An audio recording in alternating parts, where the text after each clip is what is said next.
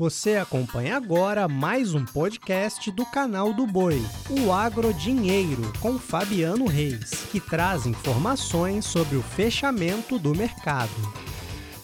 E esse é mais um podcast Agro Dinheiro do portal do Sistema Brasileiro do Agronegócio. Começando, como sempre, pelo dólar, porque a moeda norte-americana caiu frente ao real mais uma vez depois de cinco dias consecutivos de alta. Isso porque o Banco Central injetou moeda no mercado. No exterior, a divisa também perdia terreno. Mas pesou mesmo o leilão extraordinário de dólares no mercado à vista, que fez com que o Banco Central lançasse ao mercado 830 milhões de dólares. Aliás, é a quarta intervenção do Banco Central desde a última sexta-feira. É um período uh, no Brasil onde há muita remessa de lucros para o exterior e pagamento de dividendos. Isso aumenta, lógico, a procura por dólar. Por isso, há uma perspectiva de alta para o dólar sempre em meados de dezembro. Aliás, o assunto foi comentado rapidamente pelo presidente do Banco Central, Roberto Campos Neto, durante uma entrevista com a imprensa. Portanto, temos aí a perspectiva de dólar sempre firme, embora tenha terminado com queda. O dólar terminou em queda, mas não foi uma queda muito acentuada não. Perdeu 0,51%, fechou a R$ 5,67 mais 90 na compra, depois de ter ultrapassado durante o dia, isso por volta do meio-dia, a faixa de R$ 5,72. Terminou em queda, mas não reverteu todos os ganhos que teve recentemente. Pesa contra o dólar também as de política monetária de alguns bancos centrais, grandes bancos centrais, e que divergem das suas posturas, vamos dizer assim. Né? O Banco da Inglaterra surpreendeu porque elevou a taxa básica de juros para 0,25% ao ano. Já o Banco Central Europeu manteve juros inalterados, mas sinalizou um fim daqui a pouco para o seu próprio programa de compra de ativos. O Federal Reserve também anunciou que há interesse em recuar na compra de ativos, portanto, há uma mudança no mercado.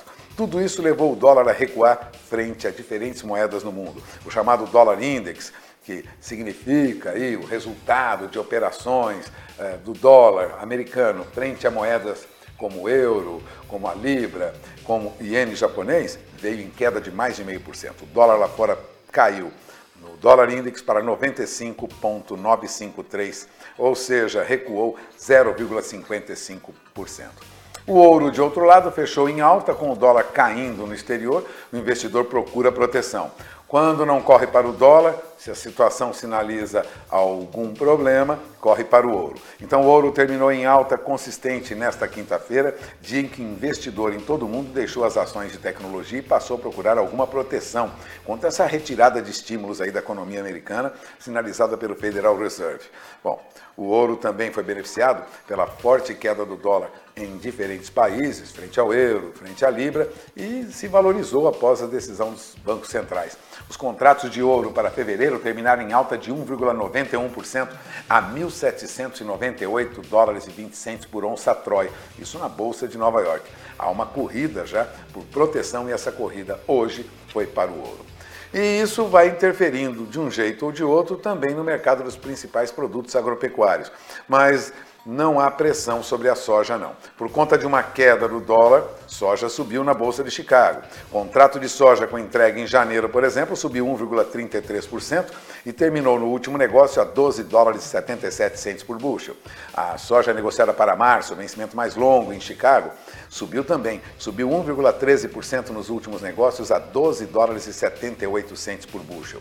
E aqui no Brasil, soja negociada na B3 mercado futuro também subiu, mas não subiu muito não. O contrato de janeiro a 27 dólares e 83 cents a saca subiu 0,24%. E a soja negociada para março a 27 dólares e 89 centos a saca subiu pouco, subiu 0,06%.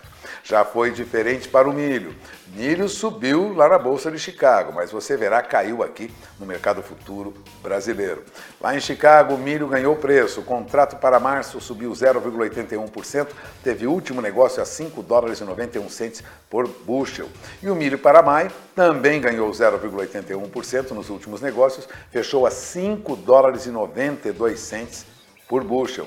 Ou seja, milho subiu no mercado americano, mas não foi o que ocorreu aqui. Aqui no mercado futuro da B3, milho para janeiro recuou fechou a R$ 90,70 a saca, queda de 0,56%.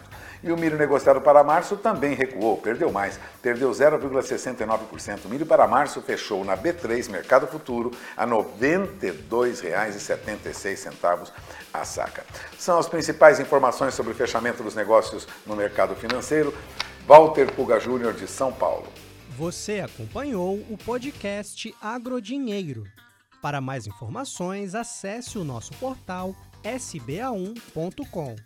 Até a próxima!